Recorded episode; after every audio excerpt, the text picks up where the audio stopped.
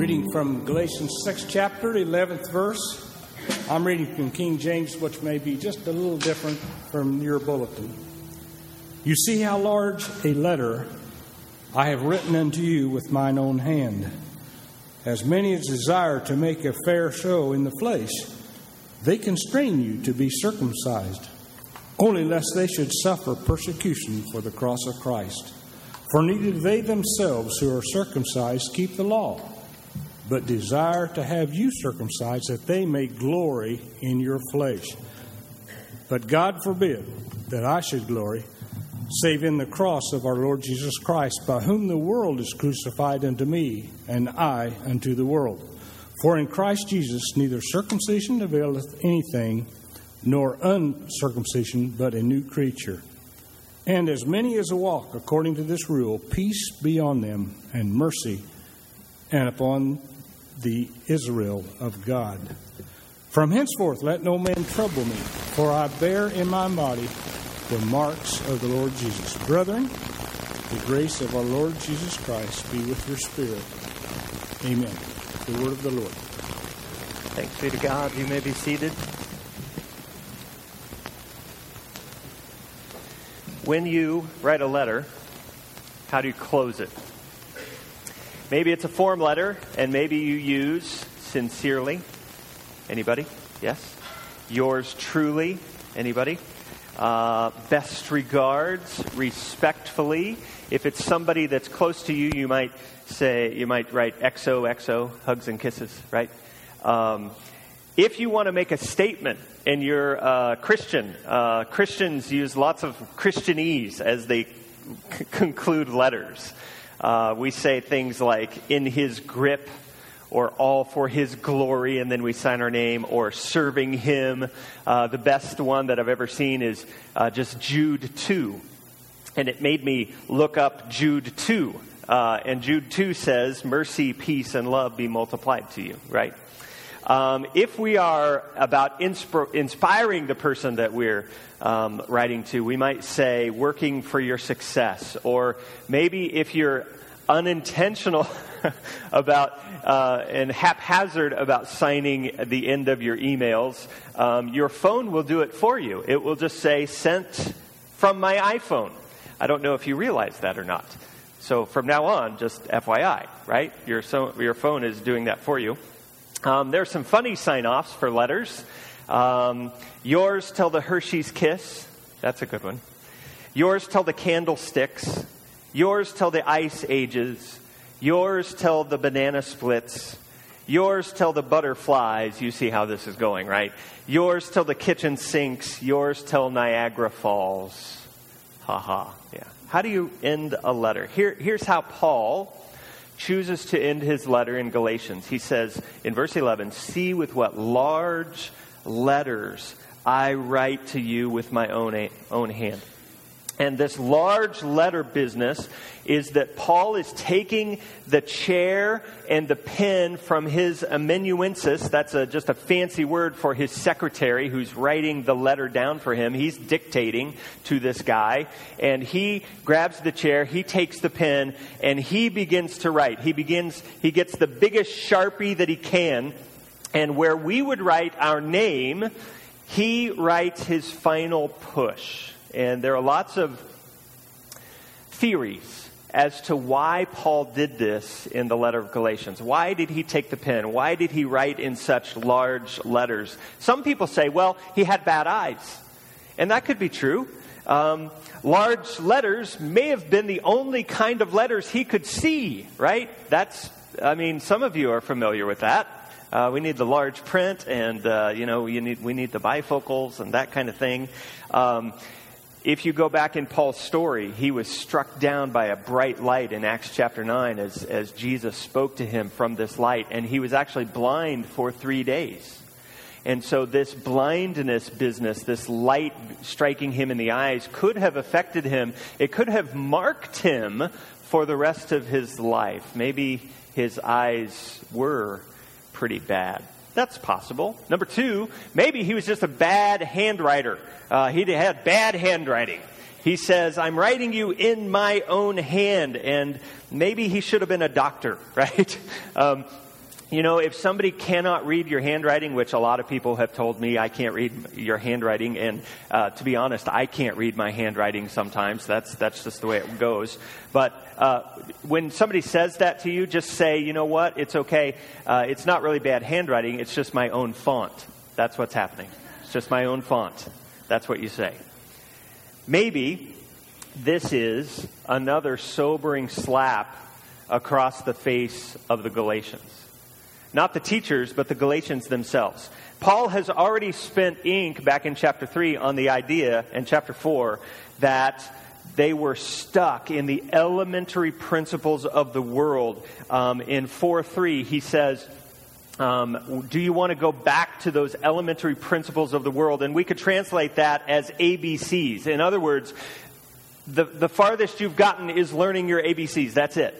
And so maybe he says here, how little they know. I'm, I'm having to use large letters. I'm having to go back to the ABCs because you are kindergarteners spiritually. You're full of immaturity, and all I can write is the ABCs because that's all you understand. That's, that's possible. All those might have some weight. I think our best one is to conclude this that Paul uses large letters. He grabs the big Sharpie pen to make the point of the most important. This is his final push. He uses the big letters to underscore the most important message he has for them, the, the thing that he's been trying to tell them the whole time. And if you miss this, you miss it all. And we launched into this last week, and he his final push involves two invitations. The first invitation that we covered last week was to understand the cross, understand what the cross does for us, and we talked about that. And the second invitation is the one we'll dive into today. The second one is I want you, once you understand the cross, to walk by a new rule that will mark you forever. That's it. And that's our how to do nothing uh, line for today walk by a new rule that will mark you forever. Here's verse 15 For neither circumcision counts for anything, nor uncircumcision, but a new creation. And as for all who walk by this rule, peace and mercy be upon them and upon the Israel of God. And so Paul is using his first invitation uh, to understand the cross and building it into a second invitation uh, that says, I, Now I want you to walk by this new rule that you have learned because you understand the cross. So let's talk about what this new rule is. What is it? What is it? Well, there are three places we get help from. We get help from verses 14 and 15. And verses 14 and 15 are a summary of the gospel. And what does Paul say, say there? We've covered it last week. He says, Far be it from me to boast in anything but the cross. In other words, he's telling us to keep the cross at the center of our life to rely not on what we do, but on what Christ has done. To boast in the cross is to keep the cross as the foundation of everything I do and make it alone my identity in life. So we get help from 14 and 15. We also get help from the word itself, the word for rule. The word for rule. The word for rule means a carpenter's line. Anybody uh, woodworking person in here? Uh, there's, an, there's an adage if you start to work with wood, and it goes this way that you measure twice, yes, you got it, and cut once. Yes, that's it. Measure twice, cut once, because you're likely to uh, if you mismeasure and you don't cut in the right place, you mess up boards and you mess up all the expensive stuff, uh, you know, material that you've, you've bought to work with. And that is the word here to measure and draw a line so that you cut correctly. That's the word. There's another picture that I didn't really put in your notes, but it uh, for this word, and it is the survey line. Anybody uh, ever had a property dispute?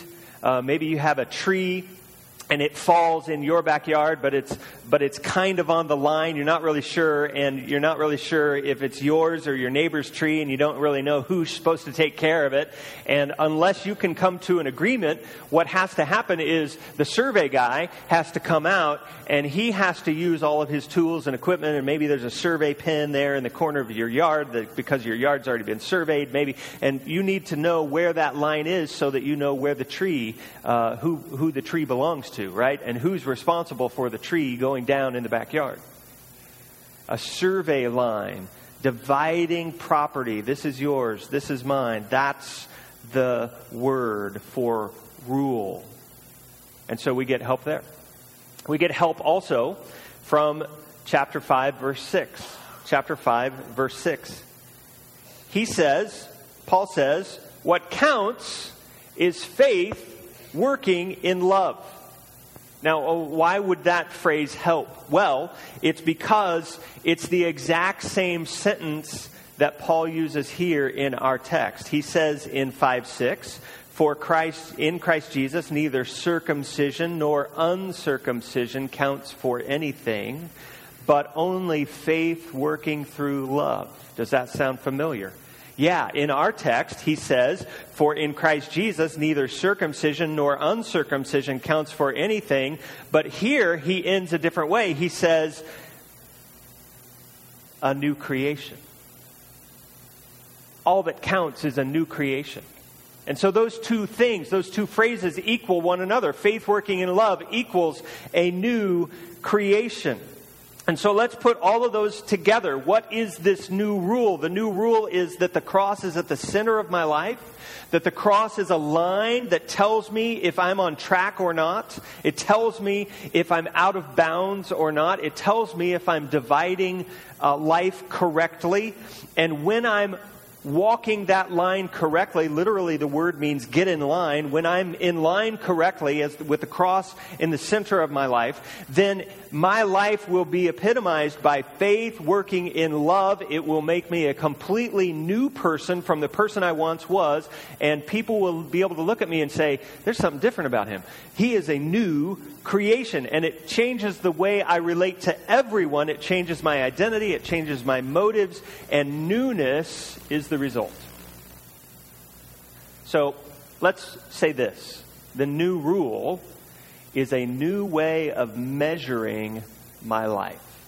The new rule is a new way of measuring my life. Maybe a good way to explain the new measuring line is to remind you of your old measuring lines or the normal measuring lines that people use in life. Paul spells them out very clearly here. He says there are two of them.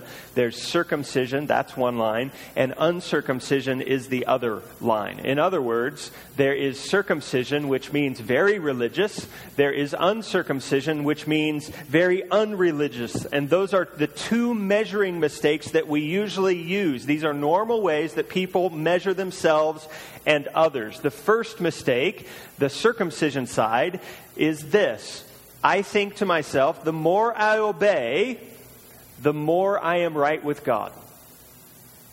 That's the way I draw the line, and that's the way I measure myself. The more I obey, the more I'm right with God. I want you to think about what the Galatian book is all about, what the letter is all about. Paul is confronting these teachers who've come in after he has left, after he has preached the gospel and he's gone to preach, uh, to, to plant other churches. And these teachers come in and they say, Oh, Paul, he's great. We love Jesus. But what you really need to do is start obeying the law of Moses. That will really make you right with God. And the the teachers were about being moral, being circumcised, doing right, observing all the law without fail, to wear only the approved uniform, so to speak, right? And that's easy to buy into, this line. The better I am, the more I obey, the, the more right I am with God. But here's Paul's truth. Throughout this letter, he said this moral successes don't make you more saved. Circumcision doesn't matter, is what he says here. My level of obedience is great in helping me to live my life well, and it is useful right? And we want to be people who obey just so that we can live life the best we can live it, okay? But it has no value in making me right with God. Why? Because I'm I already messed it up. There's sin in my life, and that automatically separates me from him.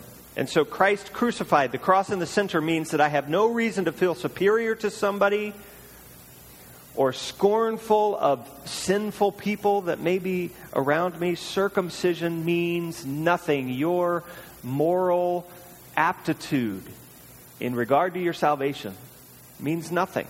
Here's, here's the second misunderstanding, the second measuring mistake we make. Uh, on the opposite end, we say, the more I fail, the less I'm right with God. And we go back to the teachers. What were they pushing? Obey and be moral and be circumcised and do right and wear only the approved uniform, so to speak, right? And what happens when I can't do that? Well, my moral failures must make me less saved. And you can see the problem. Depending on the day, maybe I have some success and I think I'm good with God. Or depending on the day, maybe I have some failures and, oh man, I'm out today. Paul says, no, no, no, that's not it. The Christ crucified, the cross in the center means that I have no reason to feel inferior or intimidated or that somebody is better than me because they're more moral or, or more religious because I'm a failure con, con, compared to them. Paul says, no, uncircumcision doesn't mean anything either.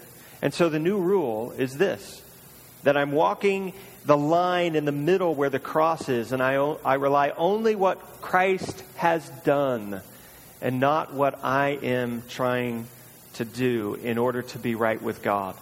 And so the result of that is that I feel neither inferior to anyone or superior to anyone, and I'm being made all over into something entirely new. Can I give you a quick example of how this might work in my life? The, the new way of measuring is to ask this Is my faith working with the right motives? Is my faith working with the right motives? And here's an example. Uh, maybe there's a counselor, and he has a married couple. And he is explaining, uh, he's kind of diving into their lives, and he realizes that they have severe conflicts over they handle, how, how they handle money. Okay? Uh, this isn't a sermon on money, it's just an example. Okay? Um, the wife considers her husband a real miser. You know, he won't give her any money. He, he just always, you know, is saving it. He just won't, won't ever spend it. And he, the, the husband, looks at his wife and says, You are a just uh, wasteful in your spending. And you want to spend so that you can look good to other people. You spend your, your money on clothes and, and to make yourself look good, and it's clear that you are spending money so that other people will approve of you. Who's right? Who's wrong? Well, the counselor is pretty wise, and so he um, challenged this man, and he said this Do you see that by not spending or giving away any of your money, by socking away every penny, by never letting your wife spend anything, uh, even though every penny she gets, she, it goes out the door, do you see by doing that you are being just as selfish? You're spending, spending absolutely everything on your need to feel secure and protected and in control. Luckily, the man is somebody who received that well, and maybe he says, You know, I never thought about it like that. And maybe their marriage is a little different because of it. So, what do we learn from that? The miser husband has an extravagant wife, right? And the right thing is what the money, uh, outside looking in, is what the husband did with money. The right thing was to save it but all he was doing was trying to grab control, trying, trying to grab security. And so the right thing can be the wrong thing. And what she was doing was a grab for approval. And so money can't give us either one of those things, but we think it can. It's a very popular savior that we try to um, get into our lives, and our ability to go out and have nice things or uh, and enjoy a nice meal at a restaurant or have the newest gadget um, to be able to rub shoulders with a certain peer group. All of those things are more important to us than we really know. And so, how do we use this new rule with money? How do we make it so that money, uh, I don't hoard money uh, for control, or uh, on the other hand, I don't show off with money for approval from other people? How do I use this new rule? Number one, I have to realize the scorecard that money has become in my life. If you see people that are better off than you, even though you may work harder or uh, you think you're a better person, um, and you see people with uh, more money and it kind of gets under your skin, then guess what? Money has become a scorecard for you. It's common. It's the line that you've begun to use to measure your worth. It's your identity, and it has an incredible power to keep you away from God. So, first, we have to realize the scorecard that we're using. Second, once you realize the scorecard, you get to change it. I love this part of the gospel. I wish it was true at the golf course. I, I go out to the golf course and I, I'm on a tee and there it says, uh, this is a, you know, 165 par three. Well, I, I wish I could just make it a par six. Let's do that. This is a 416 yard par five. I wish I could make it a par 10. And then uh, later that day, oh, I shot six under. Yes, awesome. That's how it works. But the gospel invites us to do that. We actually do get to change the scorecard. We get this new line, this new rule when we put the cross in the middle. And to use it, then we think through what that means on a case by case basis. And so let's let, give, give our example of money, and we let the message of the cross melt us to the point where money is drained of its importance in our life. And to do that, we have to know Scripture. And so it would be uh, one that we could point to in that illustration is um, in 2 Corinthians, where Paul says, you know what, if you're rich, here's what Scripture says about our Savior Jesus that although he was rich, he became poor for our sake. Jesus himself was incomprehensibly rich he owns everything. He has all the glory, all the wealth, all the love and joy of the Trinity from all eternity. He has all of this wealth, but what did he choose to do? He left it behind him and he said, I'm going to go into the world and I'm going to go into a level of poverty deeper than anyone has ever known and I'm going to give everything that is rightfully mine, I'm going to give it away. I'm going to give away my status, my nature, my wealth, even the poor life that I will adopt, I'm going to give that away on the cross. Why? For you.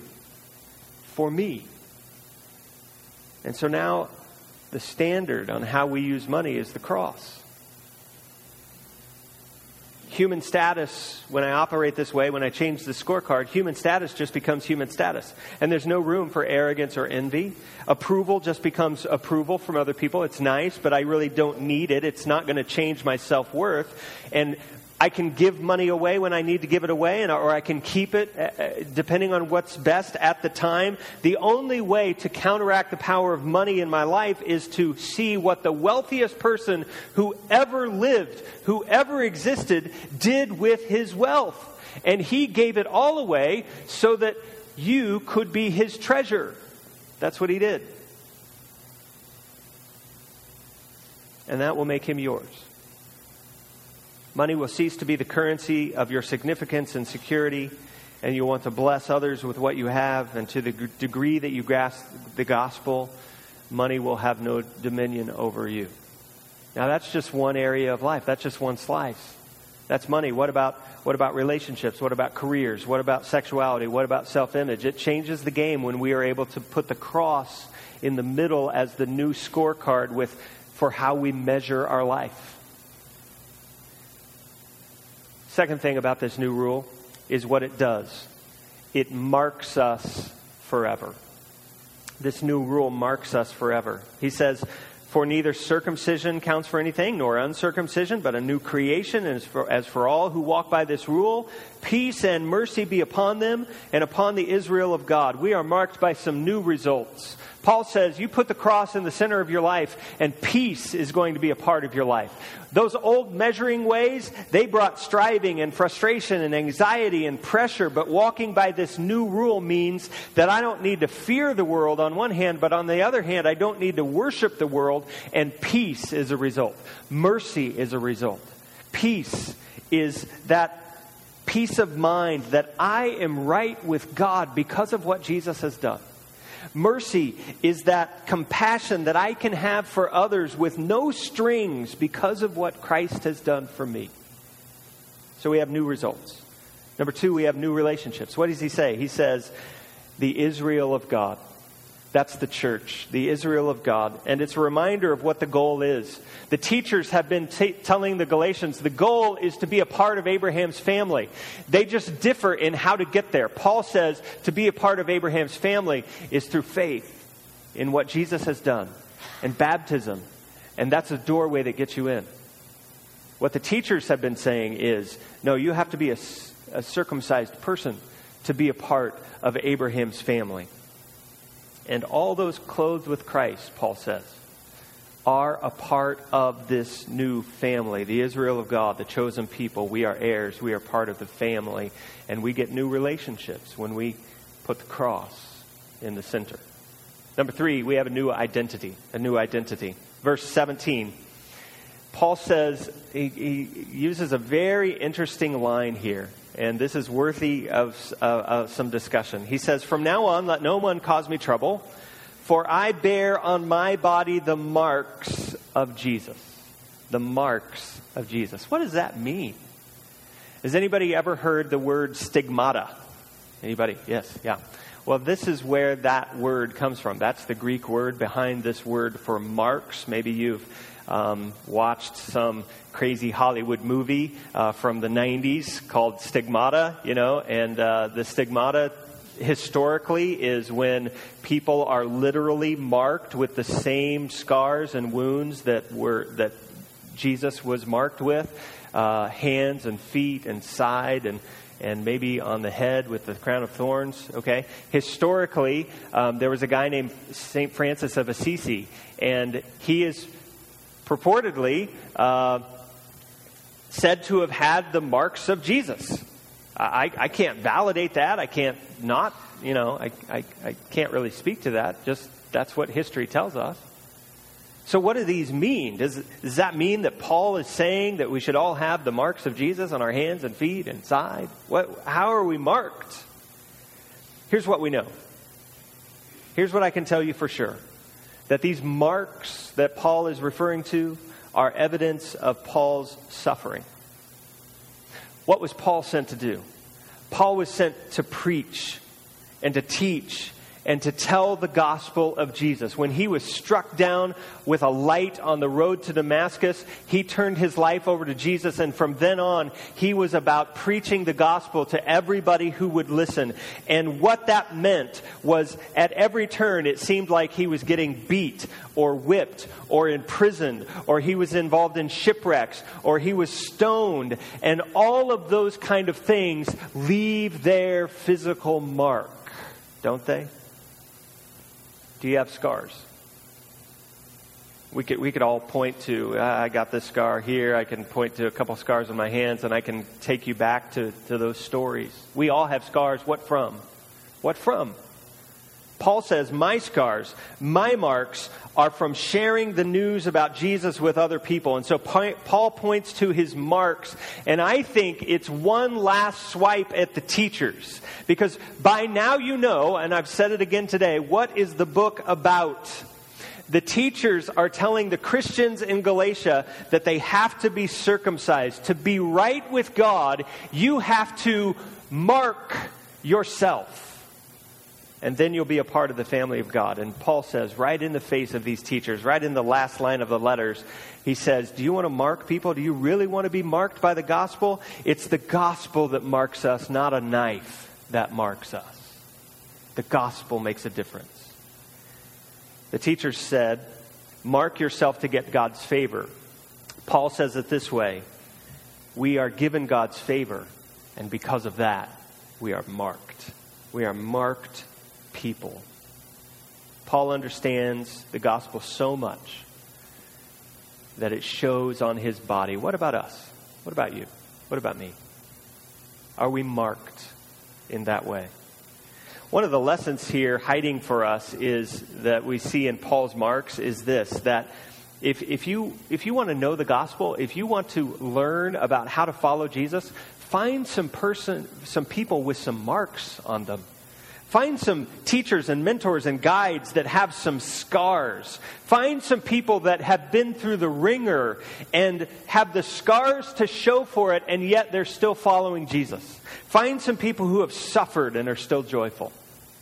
Find some people who have lost but still love find some people who have every reason to deny God. If you were to look at them and say, just their lot in life, you just say, how can they still believe? Find somebody like that that's still holding on to God with everything that they have and learn from them. Find somebody marked by the gospel and say, show me, help me, teach me. That's your invitation today. To be marked, to be new, to let God's grace to let Jesus work in you and make you into a new creation. The new rule is to walk by this newness, this faith working in love that will mark you forever. And if you're a Christian in here, it means just reminding yourself that you're new. If you are not a Christian in here, it means opening yourself up to the possibility that there can be newness in your life. You can become something different. You can become new by keeping the cross at the center and using a new scorecard. What does it mean to be made new? I want to read, just to close, I want to read three scriptures. Three scriptures. One is from Romans 6. It says this that we were buried, therefore, with him by baptism into death, in order that just as Christ was raised from the dead by the glory of the Father, we too might walk in what? Newness of life. How do we become new? Buried into his death by baptism.